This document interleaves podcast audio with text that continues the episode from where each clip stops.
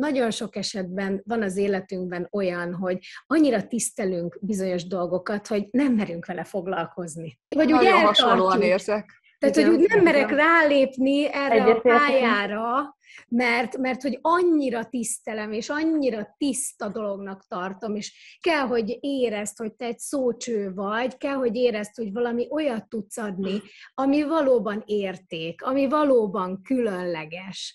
És tényleg kívánom nagyon sok embernek, aki hallgat minket, hogy majd egyszer élj át azt az élményt, és tudja leírni azt a könyvet. No Sugar Podcast egy olyan adás, ahol megmutatjuk, hogy hogyan tudsz fejlődni tényleg mindenféle cukormáz nélkül. Üdvözöllek titeket, Békési Brigita vagyok, a Beautyrobik alapítója, a válhatáskönyv szerzője, ez pedig a No Sugar Podcast. Az egész műsor ötlete azért jött, mert szeretnénk megmutatni egy másik utat, egy sugar mentes utat, hogy hogyan tudsz önállóan is sikeres lenni. És hát ahogy megszoktátok, nem egyedül beszélek a témáról, hiszen különböző perspektívákból érdekes minden téma, Beszélgető partnereim Knapek Évi klinikai szakpszichológus, Kónya Bea, kommunikációs és Instagram marketing tanácsadó, Kozmarita, Plus Size magazin főszerkesztője, stylist, body pozitív aktivista, és Balogh Bugár Anna színésznő. A mai témánk nagyon izgalmas, mindenkiben van egy könyv. Arról fogunk beszélni, hogy vállalkozóként, vagy úgy egyébként érdemesek könyvet írni. Ugye itt van már egy-kettőnknek tapasztalt a könyvírásból, mi az, amire figyeljetek, hogyan lehet nekiállni, hogyan lehet kiadni, hogyan lehet marketingezni, úgyhogy én azt gondolom, hogy ez annak különösen érdekes lesz, aki mostanában szeretne könyvet írni, vagy most ír, de annak is érdekes, aki nem gondolkodott ezen, mert lehet, hogy most fog éppen kedvet kapni. Lányok, mi erről a véleményetek? Belevágok. Hú, nem is tudom, nem akarok így az őskőkorba visszamenni, de nyolc évesen írtam az első könyvemet. Amikor megtanultam írni, rájöttem, hogy wow, ez az én műfajom. És én már akkor tudtam, hogy én írni akarok, és most is így gondolom. Igazából ez a kedvencem, ez a mindenem az írás. És akkor nyomtatott betűkkel írtam egy ilyen kis könyvet, összefűztem, nem is olyan régen megtaláltam otthon az íróasztalon fiókjában, borzasztó helyes írással, de nagyon kis cuki, 36 oldalt írtam 8 évesen, majd pedig magazinokat írtam 10 évesen, és azokat is évekig írogattam, az nem könyvírás, de azokat is olyan fejjel, hogy főszerkesztő Kozmarita, a Cica Eszik magazin volt. Ez, ez itt folytatódott, itt folytatódott, folytatódott ez a műfaj, majd pedig odáig fajult a dolog, hogy én 25 éves voltam, amikor megírtam az első úgymond komoly fantasy könyvemet. A fantasy műfaj az egyik olyan, amit én nagyon-nagyon szeretek. Ez a könyv ez viszont már 360 oldal lett, ne is kérdezzétek a címét, mert még mindig a, a laptopban van, valahol ott pihen. Még nincs kiadva, de ez már a Harry Potter ihletett. Tehát, hogy ott, oh. ott, már, ott már a Harry Potter, ez 360 oldal, még, még dolgozom fejben azon, hogy mi legyen vele, és az egyik másik adásunkban már említettem, hogy az egyik hobbim a, a krimi írás, úgyhogy krimit is írok jelen pillanatban is, de hogyha már ott tartunk, hogy mi valósult meg, van már egy fizikai könyvem, ez a plusz size stílus biblia, ott van, ott, igen, hogyha valaki a YouTube-on nézi az adást. Ez már egy abszolút szakmai kötet, Hát igazából úgy jött, hogy ugye írni szeretek, de, de a marketing mentorom támogatott engem abban, hogy figyelj Rita, teljesen egyedülálló, amit itthon csinálsz, ezzel így ilyen szinten senki nem foglalkozik, nagyon nagy szükség van a munkádra, régóta csinálod azt, amit csinálsz, itt az ideje, hogy legyen belőle egy könyv. Hát itt most nem tudom, hogy milyen részeket áruljak el nektek, kutatómunka természetesen, interjúk, riportok. Azért nézek néha oldalra, mert mellettem is itt van egyébként, csak kicsit egy ilyen szakadt állapotban, de itt van mellettem is. Tehát ez nem úgy működik, hogy leírok és verem a billentyűzetet, és kész. hogy ez, ez nem így működik, tehát alapos kutató munka kell mögé és mellé viszont nagyon-nagyon jó érzés, és a visszajelzésekből pedig azt tapasztalom, hogy nagyon nagy szükség van rá. Ami talán az egyik legjobb, ez szerintem ego vezérelte gondolat, amit most fogok mondani nektek, hogy fogalmam sincs, hogy világviszonylatban egyedülálló ez a könyv, de a Marie Claire ezt írta róla, és ez nekem nagyon jól esik, úgyhogy ezt most csak így mhm. elmondom, by the way, hogy, hogy ez, ez nagyon-nagyon jól esik. Én nézelődtem így Amazonon, minden ilyen jellegű könyvet ilyen témában megvettem, korábban, és angolul, de ilyen jellegű nincsen. Tehát plus size modell, modellnek életrajzi kötete van, stylistoknak mindenféle hasonló témában, de nem pont ebben van. Igazából ez a könyv ez arra hivatott, hogy végre legyen egy fizikai könyvem, illetve az, hogy tehát a célcsoportomnak segíthessek igazából vele. És akkor gyorsan még hozzáfűzöm, aztán átadom a szót, de most karácsonyra jön a következő könyv. Annyira megható volt, és annyira tetszett, amikor Rita mondta, hogy, hogy meg kiskorában is írt, mert hogy saját magamra emlékeztettél, mert amikor elkezdtem tudni én is írni, és gondolatot kifejezni, lejegyezni írásban, én is 7-8 éves koromban elkezdtem írni. Én verseket írtam, nem, nem könyv mivel kezdtem, hanem versekkel is. Ez nagyon-nagyon-nagyon sokáig tartott, és a mai napig egyfajt, azt szeretem igazán, úgy tudjátok nekem a kreatív outletem, az ön kifejezési formám az első sorban a fotózás most, és azt hiszem, amikor egy olyan képet sikerült csinálnom, ami olyan tömör és érzelemre ható, mint egy vers sor vagy egy vers szak tud lenni, tehát nekem átkonvertálódott picit a versírás valahogy ugyanazt azt fogalmazom meg most hmm, egy jó De szép, olyan csodálatos, hogy mondtál, látom magam előtt. Tehát amikor látunk, nekem volt egyszer még régen egy fotóművész párom, de ő ilyen riportfotókat készített, meg természetfotókat készített, tehát nem divatfotós, és mindig manuálisan hívta elő, stb. És amikor fürödtem a fürdőkádban, és akkor ki voltak a csempére tapasztalva ezek a fotók, és ránéztem ezekre a fotókra, akkor mindig azon gondolkodtam, hogy olyan, mint hogy egyik más, mint egy vers lenne. Na most De jó. ugyanazt értem én is, hogy nagyon Igen. meg... Szerintem is ó, tud egy olyan, olyan dolgot betölteni, egy, egy olyan érzelemre ható képnek a megnézése, mint egy versolvasás. Szóval nagyon-nagyon tetszik, amit most mondtál nekem, Rita, mert én még nem írt, vagyis ez sem igaz, mert azt akartam mondani, hogy én még nem írtam meg könyvet, de hogy az író embernek, aki szereti kiskorát, mire mióta meg tudod írni, ez egy óriási dolog lehet, és a kalappal, amikor tényleg kezébe fogja a könyvét. Na hát én nem, nem tartok még itt, de azért nem igaz az, hogy sosem írtam meg könyvet, mert van egy kötetem, ami így egészen inkább vers, mint próza, és abszolút nem szakmai, tehát majd arról beszélek, hogy az Instagram marketingről miért nem írtam még könyvet. Na, de hogy én még nem tartok ott, hogy könyvkiadás. De Brigi, ő már szintén írt Bocsánat, egy én, én, én, én viszont nagyon elolvasnám azt a könyvet, amit a, az Instagram marketingről írtál. Szóval az a baj. Azért, én, azért én biztatnálak ne, rá. Nem akarja megszivatni szerintem magát, mert annyit nem. változik. Igen, ha, halljátok, most update a kurzusaimat, mert annyit változott az elmúlt fél évben az Instagram, hogy, hogy csomó mindent kell így screen recording szinten cserélni. Én azért nem szeretném, hogy, hogy egyrészt fát, igen, igen, fát öljenek meg, hogy annyira hamar elavul. Tehát szemlélet. Maga, időtálló a szemlélet. Szemlélet. Tehát a szemlélet az, az időtálló, tényleg azt elsajátítja az ember, de arra meg még nem, nem jöttem rá, vagy nem fogalmazódott meg, hogy ebből hogy legyen könyv, mert nálam mondom, a könyv az így piedesztára van emelve, tehát a könyv az egy olyan dolog, hogy, hogy én ilyen nagy, magas irodalmi szerzőköz mérem, mérem azt, hogy, hogy így, hogy magamat úgy mondom, amit nyilván nem tudnék elérni, de hogy van bennem egyfajta ó- óckodás is ezért a könyvkiadás megoldástól, de vonz is nagyon. Nekem egy kicsit más a sztorim, mint a Ritának, és lehet, hogy ez inspirálni fog azokat, akik, akik nem kiskoruk óta ugye könyvet akartak írni, mert hogy nekem soha, de soha én nem gondoltam arra, hogy könyvet írjak. Tehát, hogy, hogy bennem ez egyáltalán nem volt, és ez nagyon vicces volt, mert pont interjút készítettek velem a Beauty Robikról, egyik évben, és akkor ez egy ilyen hosszabb interjú volt, egy hosszabb beszélgetés, egy órás, és utána találkoztam ugye az interjúztatóval, úgy hívják, hogy Szilvási Endre, rá egy három év, és mondtam, hogy, hogy könyvet írok, és, és mondta, hogy hogy?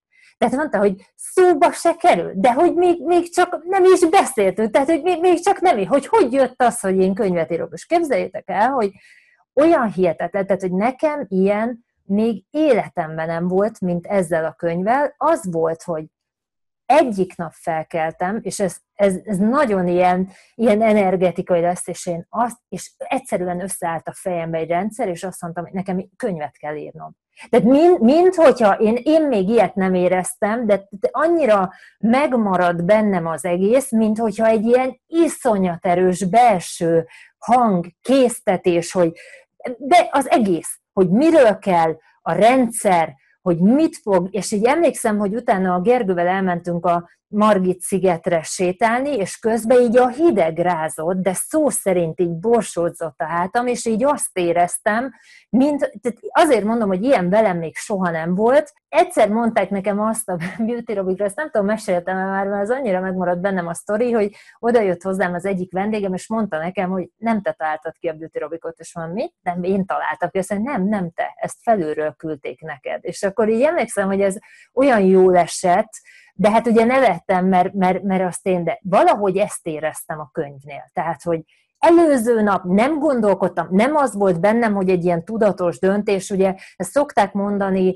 hogy érdemes egyébként marketing szempontból könyvet írni, mert hogy tök jó, mert ugye az emberek pontosan az, amit a Bea mondott, még mindig könyv az egy, az egy nagyon hiteles forrás, főleg egyébként a nyomtatott könyv, tehát hogy az a szakértő, aki valamiről beszél könyvben, úgyhogy ez tényleg jó, de egyáltalán nem ez volt nálam, hogy én kitaláltam előre, hogy na most ez marketing szempontból nekem milyen jó lesz, és akkor kitalálom, hogy én fogok írni a könyvet a vonzerőről és a nőiességről, mert hogy az milyen jó lesz, hanem egyszerűen egyik nap úgy keltem, hogy nekem ezt meg kell írnom.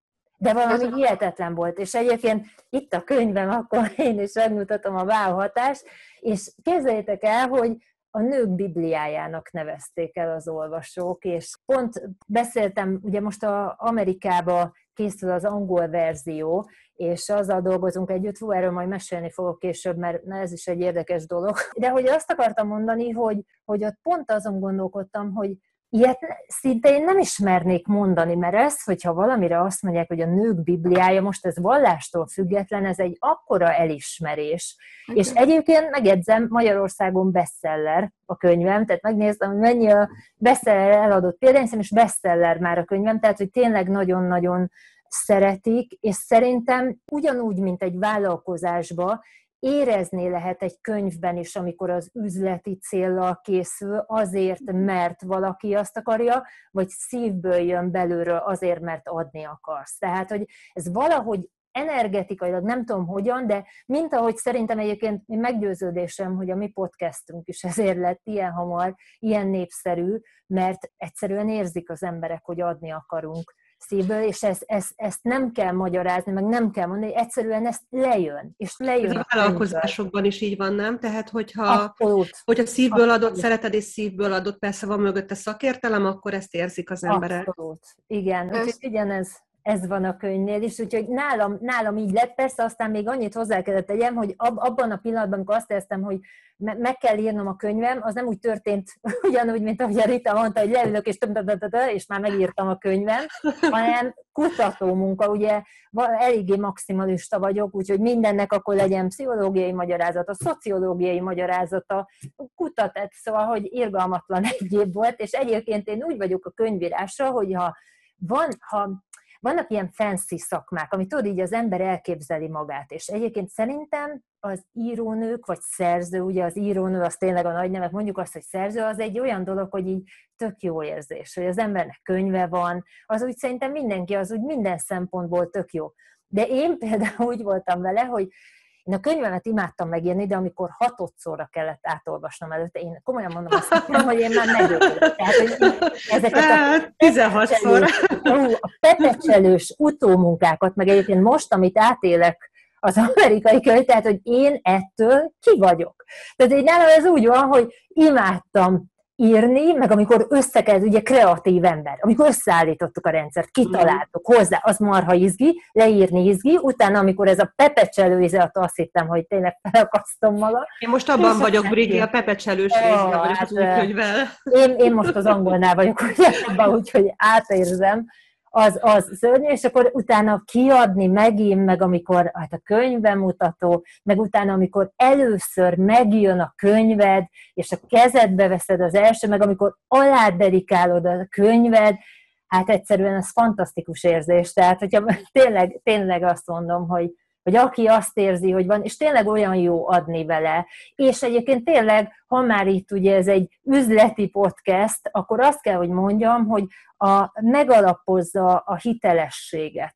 És egyébként még egy dolog, és akkor utána adok, hogy... Nem árt hozzá, hogy jó legyen, mert azért, ha gyenge a könyv, az Igen, csak való hitelességet. Érezhető, amikor Igen. egy könyv össze van csapva. Viszont, hogyha nem, akkor pontosan az van, hogy megadja a hitelességet, és a másik legfontosabb, hogy ahogy szavakba kell öntened, és le kell írnod, nagyon sok minden letisztul. Tehát könyvírásban nem lehet beszélni, nem tisztán fogalmazni, tehát muszáj addig gondolkodnod rajta. Jó könyvírás. Ha csak nem egy fikció, ha csak nem egy fikcióról van szó, de az ugye mondjuk nem üzleti könyv. Az, az egy más, igen, igen, de hogy igen. neked tisztán, a fikciónál is neked benne kell, hogy legyen a sztori. Tehát nem lehet igen. az, amikor valaki számára nem tiszta egy téma, beszélni, még lehet félre beszélni valamiről úgy, hogy talán észre se veszik, de amikor könyvbe leírod, akkor ahhoz neked nagyon kell érteni, és nagyon tisztán kell látnod, hogy mit mert te, Bri- mondani. Mert te nagyon értesz a témáthoz, meg megvan az a fajta maximalizmus, meg igényesség, hogy mögé nézzél, és utána járjál mindennek, de szerintem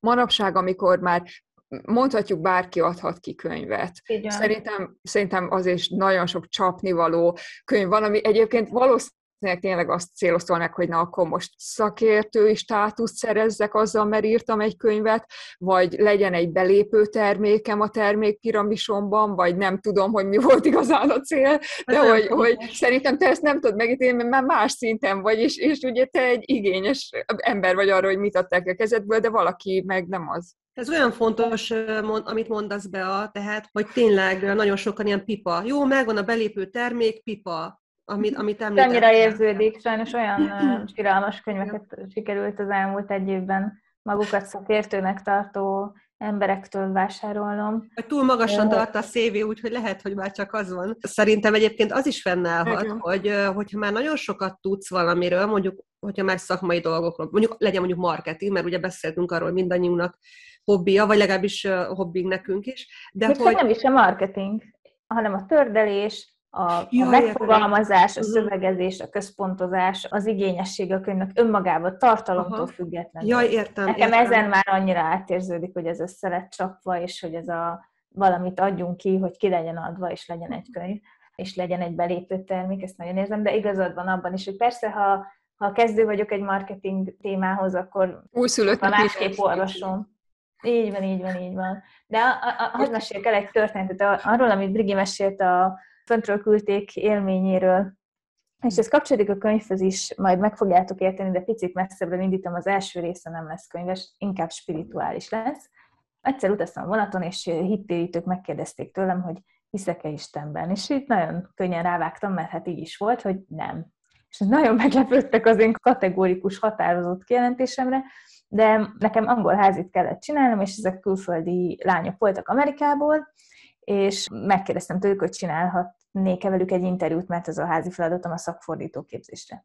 És akkor mondták, hogy persze, egyetlen egy ára van, mert ők ingyen angol órát csinálnak amúgy, hogy most már szerintem egy csomóan tudják, hogy melyik vallásról beszélek, de hogy Istenről kellene beszélgetnünk egy órát. És akkor így magamba húztam a számat, nyilván kifele ezt nem mutatom, hogy jó, hát egy órát még én is kibírok erről a témáról, de hogy nagyon nem fülött hozzá tényleg a, a fogam, és az életemet megváltoztatta az egy óra egyébként, és azóta hiszek Istenben. Megkérdezték, mikor találkoztunk, és megcsináltuk az interjút, hogy miért nem hiszek Istenben. És most egy nagyon minimális felfedés felkövetkezik a gyerekomnak egy mondatban. Azt mondtam, hogy olyan sok szörnyűség történt velem, hogyha létezne Isten, akkor ezt nem hagyta volna és mutattak nekem egy részt a, a könyvükből, amit felolvastam, vagy fel kellett volna tudnom olvasni, de már akkor így elcsuklott a hangom, és nem bírtam felolvasni, és éreztem, hogy valami nagyon megváltozott. Tehát annyira megérintett az, az a pár sor, hogy amire ők azt mondták, hogy ez a Szentléleknek a megnyilvánulása, hogy a Jóisten üzen az érzéseiden keresztül neked, hogy valami igaz, és most ezt érzem, de én nem tudtam mindent megszólni, mert ha megszólaltam, az okoktam volna, és mikor következőleg visszahívtak, még akkor sem tudtam elmondani, mi történt bennem, mert annyira megható volt, hogy nem tudtam volna az okogás nélkül beszélni róla, és most elmondom, hogy nagyjából így mi a, a lényege ennek, és hogy hogy kapcsolódik ez a könyvíráshoz, hogy a gyerekkori élményeim nyilván benne vannak abba, erről már minimálisan beszéltem például az MSZK-s előadásomon is, hogy miért kutatom, és miért kutattam a társfüggőséget. Valahogy, tehát hogy abban a pár sorban arról volt szó, ha nincsen rossz az életedben, akkor egyszerűen nem tudod megítélni a jót. Tehát viszonyítási alap nélkül nem tudsz címkét tenni valamire. Tehát ahhoz, hogy jót tapasztalj, rosszat is kell tapasztalnod. És ez egy csomó-csomó ellentéttel is szembe volt állítva, hogy emberségességet csak akkor tudsz megállapítani valamiről, ha ismered az embertelenséget. És életre megváltoztatta így a viszonyulásomat az egész világhoz, meg az Istenképemhez, és megértettem, hogy nem tartanék ott kutatás ügyileg, és nem lehetne ez a küldetésem, hogy segítek a társfüggő embereknek, ha velem az, akkor ott nem történt velem, és egy jóra tudom azt fordítani, ami rossz történt velem, és ez egy óriási spirituális élményé vált az életem során, és látjátok, hogy mennyien olvassák, és szeretik most azt, hogy én ez, ebbe ennyi munkát fektettem. Érdekes, hogy éppen én meg még nem írtam meg azt a könyvet a társfüggőségről, pedig már kutatnom se kellene, már csak le kellene ülnöm megírni, mert már azt hiszem, ami erről megjelent és lényeges, azt valószínűleg olvastam és én azt gondolom, hogy ez lesz egy ilyen megkoronázása majd ennek a történetnek, hogy ebből majd egy, egy könyv is születik, de nem csak ezzel kapcsolatban van bennem igény arra, hogy könyvet írjak, én mostanában, és akkor már mire ez lemegy, ez az adás már elindul a műsor az Instán, de hogy mostanában nagyon sokat fáj a szívem amiatt, hogy elment valahogy a, a férfiakról alkotott kép, amiről sokat kommunikálnak az, az interneten, mivel a nők felülreprezentáltak ezeken a csatornákon, na, sokkal többet lehet arról hallani, milyen szörnyek a férfiak, és ez valami nekem fáj, hogy azért ez így nem reális, és nem egy oldalú, és ketten vagyunk ebben a történetben, mármint, hogy mi nők és mi férfiak, mármint, hogy ők, és hogy azzal kapcsolatban is van bennem egy könyv, de való igény, hogy férfiakkal interjúkat készítenék, és nem csak egyel, hanem mondjuk, mint én, tíz férfival készítenék interjút, és hogy bele menjünk olyan részletességgel, ami nekik kényelmes abba, hogy érző lényekről beszélünk, könyörgöm. Szóval, hogy ezek nem szörnyetegek, és nem arról van szó, hogy érzelemmentesek, és ha valaki visszautasított minket, akkor az maga az antikrisztus, és hogy, hogy kaptam olyan kritikákat ezzel kapcsolatban, amikor erről próbáltam kommunikálni az Instán, hogy, hogy velem biztos nem történtek olyan szörnyű dolgok, ha ennyire megbocsátó vagyok. Tehát, hogyha én tudnám, hogy milyen az, amikor szörnyen bánnak az emberrel, akkor nem lennék ilyen megbocsátó. És én azt gondolom, hogy a harag fázisán túl is van élet, és az a megbocsátás. Igen. És nem azért tartok itt, mert nem történtek rossz dolgok velem, hanem azért, mert tovább mentem egyel.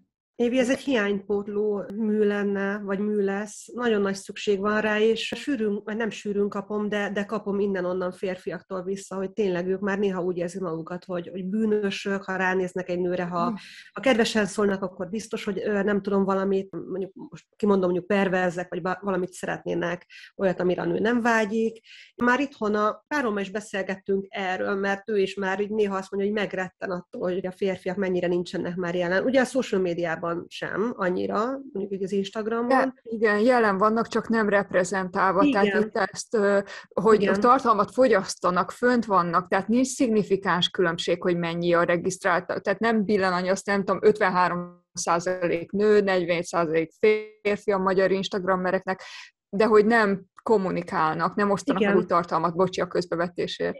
Igen, erre, erre gondoltam én is, hogy igen, nincsenek reprezentálva, és ez, fú, hát ez eszméletlenül fontos lenne egy ilyen könyv. Valaki ellopja majd még, ez, még, ezzel még, még ezzel kapcsolatosan annyit mondanék, mert ugye ez pont ez a vonzerő témaköréhez is kapcsolódik, hogy hogy itt azért tényleg, ahogy mondtad, hogy nem egyedül vagyunk a sztoriban, hanem ketten. Tehát, hogy itt ez a fontos, hogy én mindig ezért mondom azt, hogy mennyire fontos az önfejlesztés is. És már tudom, mert megtanultam az Évitől, hogy nem áldozathibáztatásról beszélek most, de tényleg sokszor, akár nem szándékosan, tehát hogy ez lehet önhibáján kívül, de az, hogy valaki sorozatosan olyan dolgokba keveredik bele, az, tehát sokszor az ő cselekedeteinek a következménye, és mondom még egyszer, nem áldozathibáztatás, és lehet, hogy önhibáján kívül.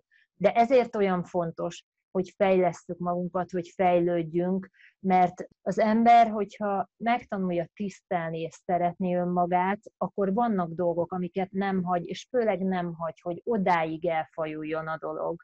Ezért kell egy ilyen könyv és szakmai hiteles embertől. Meg amiért ezt a podcastot életre hívtuk, hogy sokszor azok a lányok, akik belekeverednek a sugar datingbe, Igen. hogy nem, nem, nem gondolták, hogy ez lesz a vége mondjuk, hogy őket testileg, lelkileg úgy kihasználják, netán megalázzák testileg is, lelkileg is, tehát igen, tehát nem, Pont. igen, erről, erről majd csinálj egy külön adást, vagy írjunk könyvet, mert lehet, hogy mi bennünk az ötösünkben is van egy no sugar könyv.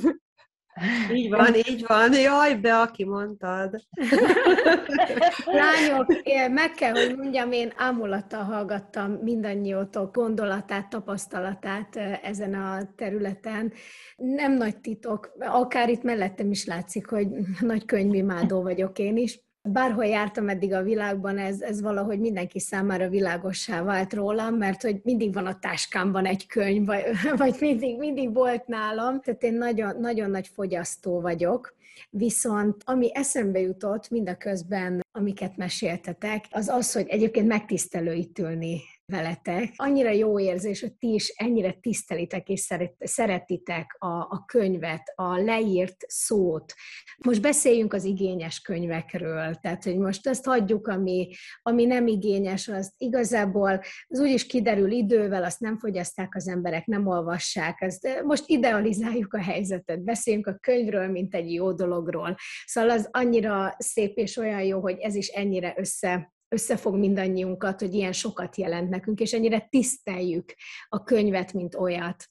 Bennem gyerekkorom óta van valami, ami kifejeződésre akar jutni könyv formájában is, és biztos vagyok benne, hogy nekem is lesz egyszer egy könyvem. És remélem, hogy minél többen, akik hallgatják ezt a podcastot, tudnak majd azonosulni ezzel a gondolatmenettel, mert nagyon sok esetben van az életünkben olyan, hogy annyira tisztelünk bizonyos dolgokat, hogy nem merünk vele foglalkozni. Hogy, hogy, hogy, hogy úgy hasonlóan érzek. Tehát, hogy úgy nem merek rálépni erre a pályára, mert, mert hogy annyira tisztelem, és annyira tiszta dolognak tartom, és, és tényleg olyannak, amiről Brigi te is beszéltél, és amit Rita, te is mondtál, hogy, hogy itt meg kell, hogy szólítson, és kell, hogy érezd, hogy te egy szócső vagy, kell, hogy érezd, hogy valami olyat tudsz adni, ami valóban érték, ami valóban különleges. És tényleg kívánom nagyon sok embernek, aki hallgat minket, hogy majd egyszer élj át azt az élményt, és tudja leírni azt a könyvet, és köztük saját magamnak is ezt kívánom, mert egyébként gyerekkorom óta így a, a szavakkal van egy ilyen, van egy ilyen szerelem. Tehát, hogy nem gondoltam, hogy költő leszek, nem gondoltam, hogy nagyíró leszek, de azt tudom, hogy Színésznő vagy. Színésznő vagy, Anna, tehát. Igen, igen vala, valami csekék is viszony a mondatokkal, vagy a mondatok mögötti gondolatokkal azért, azért így az évek, évek során valami kialakult. Igen, de hogy gyerekkoromból annyira emlékszem arra, ugye ti is említettétek a, a gyerekkori élményeket, engem a szüleim biztattak mindig arra, hogy tanuljak meg olyan módon gondolkodni és értelmezni történeteket, ahogy annak értelme van. Tehát akár egészen pici gyerekkoromban is arra kértek a szüleim, hogyha van egy házi feladat, amit mondjuk el kellett olvasni, lehet, hogy nem kellett leírni a tartalmát, de engem mindig megkértek, hogy írjam le csak úgy magamnak, önszorgalomból, és hogy olvassam fel nekik, vagy írjam le nagymamámnak egy levélben, mondjuk elsős koromban, hogy mi történt velem. És akkor ilyen leveleket találtam a nagymamámnál, mikor ő elment, hogy szia mama, találkoztam a Petivel az udvaron, nagyon szeretem. És igazából, hogy mondjam, az a fajta őszintesség, ami gyerekkorban van, az valami gyönyörű, és leírva látni ezeket a gondolatokat. Egyébként nem is voltak annyira üresek, vagy hogy sőt, sőt, tele voltak érzelemmel. Na de a lényeg az, hogy azt gondolom, hogy én például azt, hogy bizonyos szerepeket ügyesen átlátok, vagy tudok értelmezni, vagy megtalálom a mögöttes tartalmát, vagy, mert ugye soha nem, vagy nagyon ritkán az a lényeg, amit, amit kimond egy szereplő a színpadon, sokkal inkább az, amit mögé gondol a színész, vagy amilyen értelmet annak a mondatnak, Szerintem én nagyban köszönhetem annak, hogy arra bíztattak a szüleim, hogy tanulja meg értelmezni a leírt gondolatokat. És tényleg erre úgy mindenkit bíztatnék, hogy tanítsuk meg a gyerekeinket értelmezni a gondolatokat, mert sokkal könnyebb gondolkodni, sokkal könnyebb lesz az életük. De minden területen teljesen mindegy, hogy hova indulnak el, milyen szakmát választanak, milyen vállalkozást indítanak majd, vagy hogy milyen közegbe kell, hogy beilleszkedjenek, sokkal könnyebb lesz az emberi dolgokat is értelmezni, ha megtanulják a leírt szót értelmezni. Hát ezek mentalizációnak. Igen. Anna. Tehát, hogy arra tanítottak a szüleit, hogy gondold végig, hogy mi történt, mi volt az ok, mi lett az okozat, közben mind mentél keresztül, hogy egy történet lett abból, amit olvastál, vagy ami veled történt. És ez, bocsánat, hogy közbeszóltam, de hiány, óriási hiány a magyar társadalomban. Tehát nem beszélgetnek eleget a, a szülők a gyerekekkel ilyen dolgokról, hogy este mondd el, légy szíves, hogy mi történt ma az oviban, és amikor a gyerek elmesél, hogy mi történt ma az oviban, akkor anyuka meg apuka jelentést tulajdonít, jelentést ad a gyerek számára azoknak a történeteknek, amiket hallott, hogy, hogy megrugott, nem tudom, Balázs az oviban, és ez neked nagyon fájt, és rosszul esett, és Balázs biztos nagyon dühös volt valamiért, de valószínűleg nem veled volt a problémája, hanem feldúlt volt, mert és hogy segítek jelentést adni a gyerek számára, hogy mi történt vele. És látom, ugye a munkám során felnőttekkel, hogy ez úgy kimaradt, uh-huh. annyira érződik az embereken, hogy senki nem tanította meg őket nézőpontot váltani, a saját dolgaikról gondolkodni, milyen hatással van másokra, milyen motivációk vezérlik őket, és hogy a másikat milyen szándékok és motivációk vezérlik. És ettől jobb helyé válna a világ, ha ezt mindenki tudná. Igen. De segíts, segíts neki, Kévi, és írj egy könyvet erről. Így van. Így Már van. nagyon sokan nagyon jó könyveket írtak, úgyhogy majd ajánlom. Köszönöm, köszönöm Évi, hogy, hogy ezt erre így ráerősítettél, mert nekem is tényleg az az élményem, hogy ez egy nagy segítség volt, és nagy útra való, amit kaptam, és mindig a szüleimnek és a könyveknek, a történeteknek tulajdonítottam igazából ezt a, ezt a dolgot, hogy mennyit segítettek nekem, és talán innen is ez a, ez a nagy rajongás és tisztelet a könyvek iránt. Úgyhogy kedves szülők, hajrá, hajrá, és tessék, tessék a gyerekeket valahogy ebbe az irányba egy picit tologatni, mert nagy segítség lesz nekik. Hogy aztán, hogy utána majd nagyon-nagyon jó vállalkozóvá válhassanak, és, és még jobb emberré talán.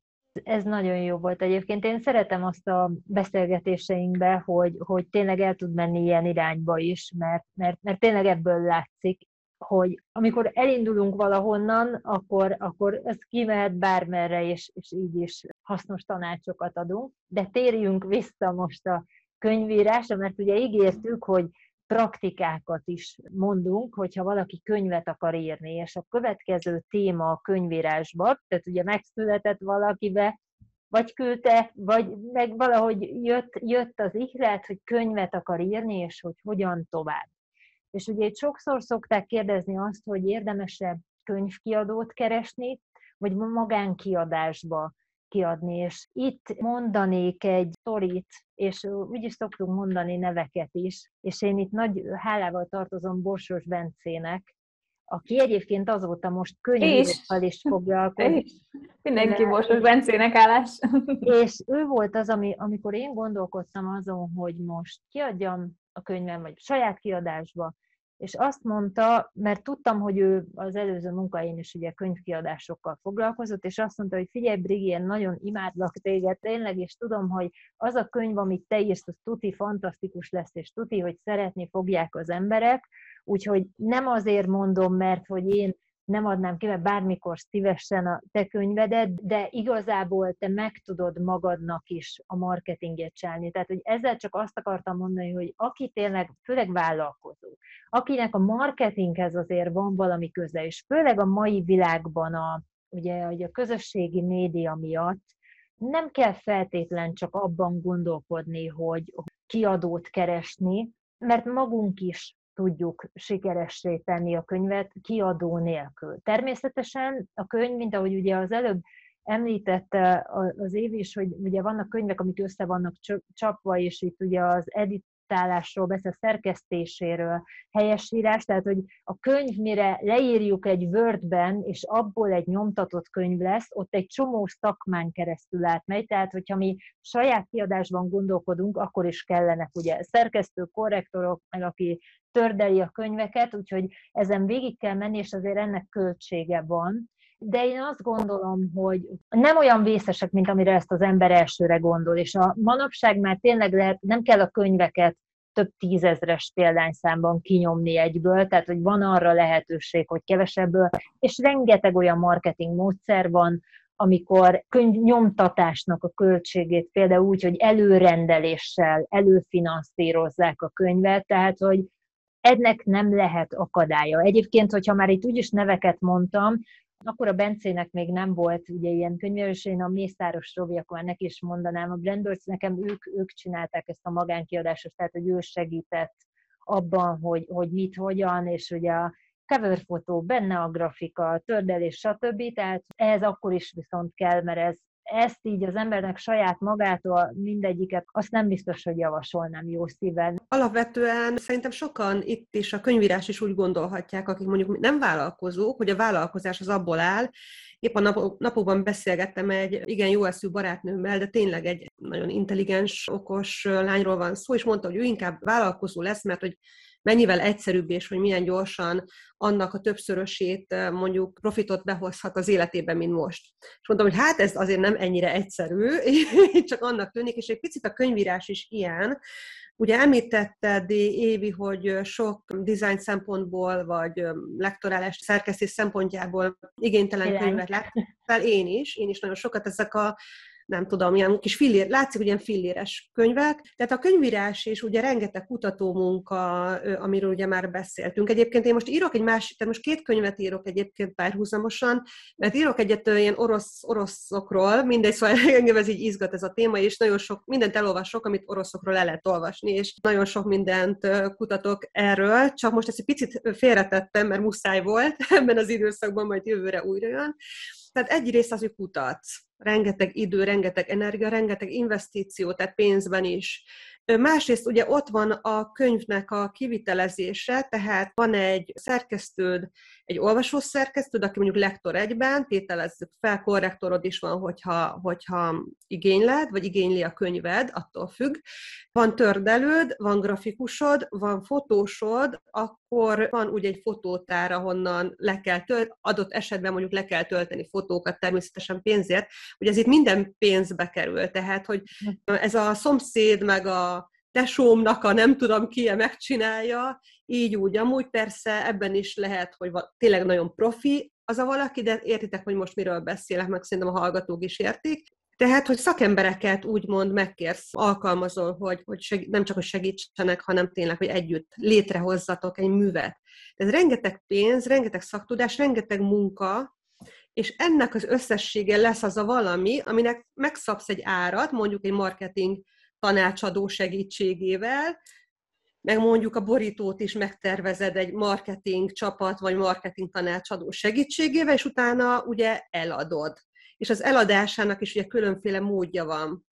Vagy ugye online, tehát rend, megrendelik tőled, amit Brigitte is mondtál, hogy ha mondjuk erős az én márkád, vagy réspiacod van, vagy nagyon várják azt a könyvet, stb., akkor, akkor igazából nem kell feltétlenül kiadó, lehet, hogy online megrendelik tőled, és akkor megúszod a 60%-os nem tudom, jutalékot, hogyha mondjuk be akarod vinni egy könyvesboltba. De akkor ott a vásárló, aki azt mondja, hogy miért nincs ott a könyvesboltban, miért van rajta postaköltség, miért kerül ez a könyv annyiba, tehát most senkit nem akarok lebeszélni a könyvírásról, de azért ez is olyan, mint egy vállalkozás maga, hogy iszonyatosan sok munka, és egy ilyen nagyon fegyelmezett fókuszt igényel, hogy mindenben jelen legyél, tehát a kollégákkal, akivel, a csapattal, akivel együtt csináljátok. Főleg, hogy a szerzőtársad is van. Én most egy könyvet, nem azt mondom, én írom a könyvet, szóval írunk egy könyvet a szerzőtársammal, ketten vagyunk, úgyhogy ő még csak nem is Magyarországon él. Jó, persze, természetesen el tudjuk egymást érni, de nem tudunk bekopogtatni egymás ajtaján, és akkor ugye valami nekem tetszik, neki nem, neki tetszik, nekem nem. Én ugye szerkesztő újságíró vagyok végzettségem szerint, tehát ez, ez is az egyik szakmám. Értelemszerűen, amiben látom, hogy nekem sokkal egyszerűbb megírni, szerkeszteni, akkor most őt nem fogom ezzel traktálni, ezzel a feladattal, de hogy ez ilyen nagyon-nagyon, hogy is mondjam, időt igénylő valami, és most egy picit úgy, úgy tűnik, mintha mindenki lebeszélnék a könyvírásról, de nem csak, hogy... Nem, ez tök jó. Ez a realitás talaja, és uh, például itt ezzel a könyvvel, ami most jön ki karácsonyra, nem tudom, most már mindegy kimondom, az lesz a címe, hogy Bókolj magadnak, hiszen megérdemled, és a Sirokai Diánával írjuk, aki egy nemzetközileg is elismert plus size modell, egy fiatal lány, aki hiába fiatal, nagyon régóta benne van a szakmában, és nagyon sok mindent megélt benne, és akkor így úgy döntöttünk, hogy összetesszük a tudásunkat, a tapasztalatunkat, hiszen ő, mint modell, én, mint stylist, oktató, újságíró, tehát, hogy mit tudunk adni a követőinknek. Na most egy picit zavarba jöttem erről, erről hogy a könyvről beszélek, de hogy ez is egy ilyen érzelmi beállítottsággal született könyv, amivel az a célunk, hogy segítsünk hogy jobban érezzék magukat a bőrükben a, igazából az olvasóink. Jó is mondod ezt, Rita, mert hogy mondtad, hogy ugye kicsit olyan érzésed van, mint hogyha lebeszélnéd az embereket, de tényleg fontos szerintem, ugye amit mondtunk, hogy cukormáz nélkül beszélünk erről, mm-hmm. és ezt bizony látni kell, sőt, nagyon sokszor szok, de ugye az emberek, ha azért akar valaki könyvet írni, hogy majd ebből lesz milliárdos, akkor már most azt mondom, hogy ne írjon Magyarországon semmiképp, mert a piac maga nem akkora.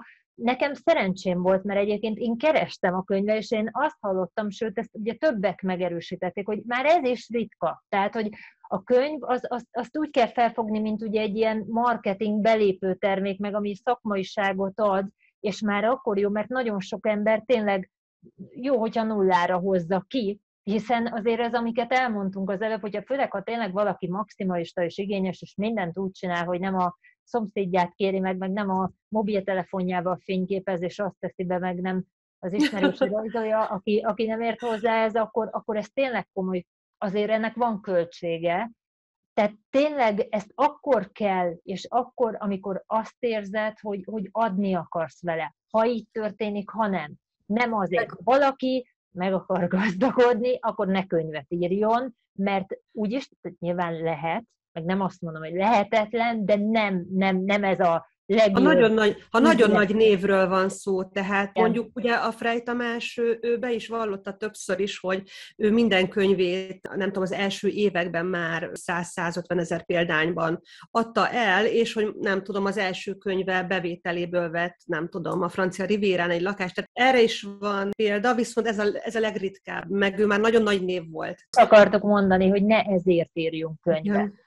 Meg még én azt mindenképpen hozzátenném, hogy mekkora költség neked és befektetés egy könyv, hogy ugye te addig nem dolgozol, nem csinálod azt a munkát, Igen. amit egyébként szolgáltatóként, termékkészítőként bármi is legyen az, amiből a bevételedet szerette, abból kiesel. Közbevetnék egy gondolatot még, mielőtt belemegyek ebbe, hogy mindjárt lejár az időnk, és szerintem ez egy annyira izgalmas téma, hogy szerintem ezt folytassuk majd, mert engem érdekelnének meg szerintem a hallgatóinkat is. Szerintem is praktikák, hogy, hogy hogy írtatok, mert arra is vannak különféle tanácsok. Szellemírók, szellemírók. Szellemírók, van az, aki reggel ír, valaki nem tudom, éjszaka ír, valaki akkor ír, ha ihlet van, van, aki mindenhogy ír, van, aki tolba mondja, van, aki mikrofonnal fölveszi. Tehát majd, meg a marketingről még nem is beszéltünk, ami meg ugye nekem... Igen. Szóval, hogy, hogy szerintem, hogyha egyetértetek, úgy látom, hogy bólogatok, akkor majd tartsunk még egy adást erről.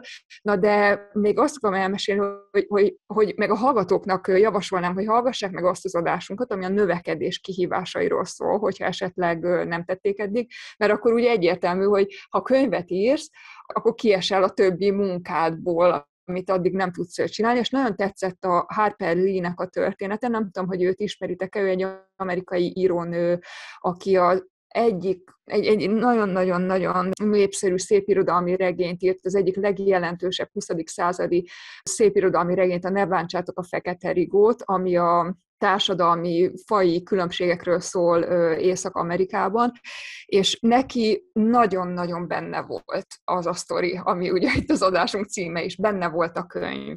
Viszont nem, nem, nem, tud, nem tudott kimaradni az életből, hogy ő, ő könyvet írjon, és ezért a barátai összeadtak neki egy évre elegendő pénzt, hogy egy évig el legyen, ne kelljen dolgoznia, és ő ez alatt az év alatt meg tudta írni ezt a történetet, ami egy borzasztóan egy sikersztori lett, és nagyon, nagyon ajánlom mindenkinek, hogy olvassa el ezt a. Ne bántsátok a Fekete Rigó című regényt, mert érdemes.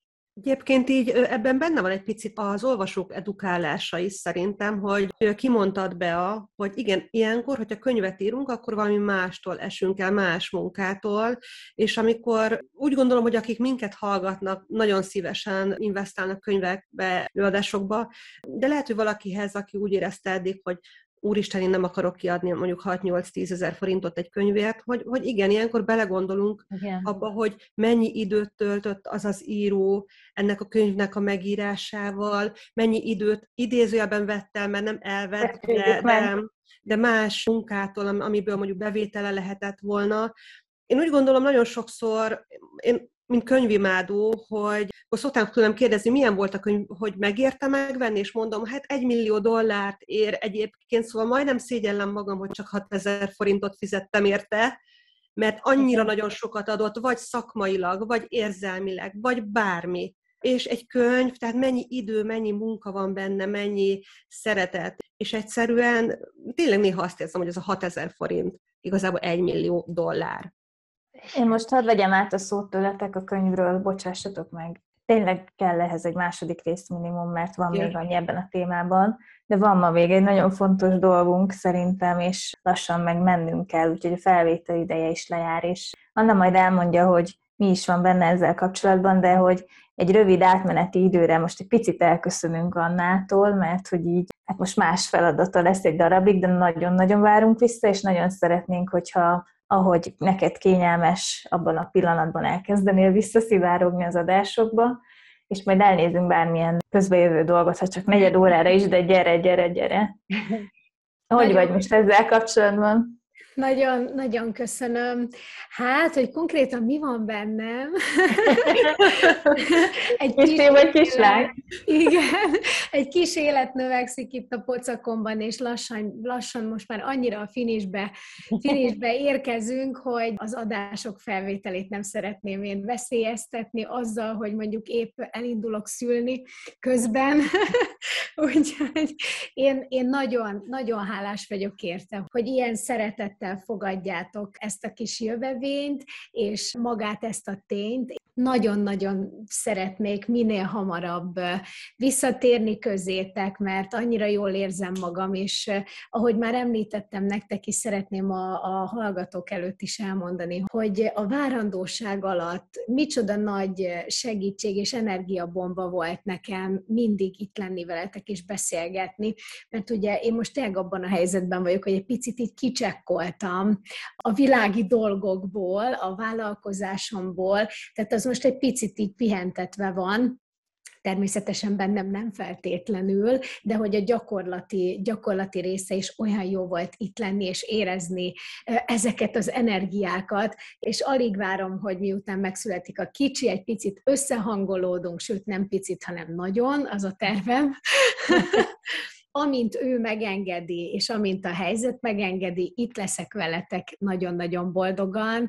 Szerintem jó fej lesz, egy nagyon-nagyon jó fej kisrác lesz, aki értékelni fogja azt, hogy az anyukája olyan nő, amilyen, hogy szeret dolgozni, hogy szeret gondolkodni, szeret értelmes, érzelmes nőkkel időt tölteni. Úgyhogy én nagyon, nagyon bízom benne, hogy minél hamarabb itt lehetek veletek és a hallgatókkal, addig pedig köszönöm azt a sok élményt és, és nagyon-nagyon jó pillanatot, amit szereztetek nekem. Úgyhogy csak egy pici kis időre elköszönök tőletek és a hallgatóktól. Tehát többi idő, Anna, azt is elfogadjuk. Várunk vissza, Anna. Igen, és nagyon-nagyon igen, és nagyon, nagyon, Na, igen, olyan, olyan jó jó színezetet hoztál, Anna, ezekbe a beszélgetésekbe. Én nagyon hálás vagyok a én te is. hangodért. Nagyon. Energia. Nagyon, nagyon csoda. Energia. Igen, igen, igen. Köszönöm. És imádtam, többször beszéltük azt, hogy a Ritával, hogy, hogy mindig olyan perspektívát hoztál be, hogy így hirtelen eszünkbe se jutott, hogy tényleg igen. ez is, és mennyire igen. jó Ugye itt imádjuk, főleg, főleg ezeket az energia, meg ilyenekről mi egyébként szoktunk beszélni, ugye, adás előtt után, tehát, hogy, hogy egyszerűen egy csoda vagy, és, és tényleg tök jó, hogy itt voltál. Nagyon köszönöm, nagyon köszönöm a visszajelzés, tényleg mi vagyunk, sokat jelent. Anna, mi vagyunk ötten a No Sugar Girls, tudod? Így van, így van, No Sugar Girls, így van. És az is érdekes lesz majd, hogy amikor megszületik a kisfiam, biztos, hogy ez egy ilyen mégiscsak egy ilyen nagy beavatás egy nőnek, tehát hogy bízom benne, hogy ez is egy új perspektíva lesz majd, amit meg tudok itt szólaltatni, és különböző témákon keresztül akár még ez is érdekes lehet.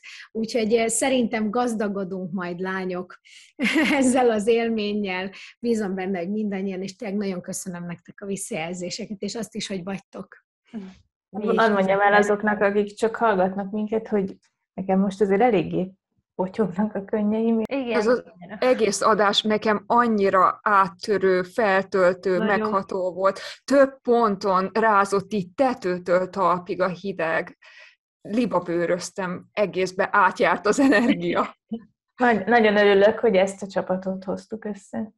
Igen, mert annyira emberi, meg én meg mindig csak ezt hajtogatom, mint egy papagáj, hogy annyira emberi, emberi, de, de egyébként ugye vállalkozás ide, vállalkozás oda, üzlet, üzletfejlesztés, marketing, stb., de mégiscsak tényleg az, hogy, hogy, hogy ott van az emberben az az, az ember, ami, ami feltör. Na jól van, befejezem én is, mert hogy Rita, Rita, pont te mondtad az előző adásban azt, mert itt felírtam magamnak, hogy a vállalkozásból így nem lehet kivonni az embert, nem lehet külön kezelni az embert a vállalkozásától, szóval ez is egy példa rá. Tehát ja. nehéz, igen, megszólalni, de akkor köszönjük, hogy ma is itt voltatok velünk, és, és Anna, köszönjük, hogy itt voltál ilyen sokáig velünk, és várunk vissza, és mi meg várunk vissza titeket jövő héten, és Annával meg minél hamarabb. Vitatjuk. Igen, a, hallgatók, a hallgatók között én is ott leszek folyamatosan, Jó, az biztos.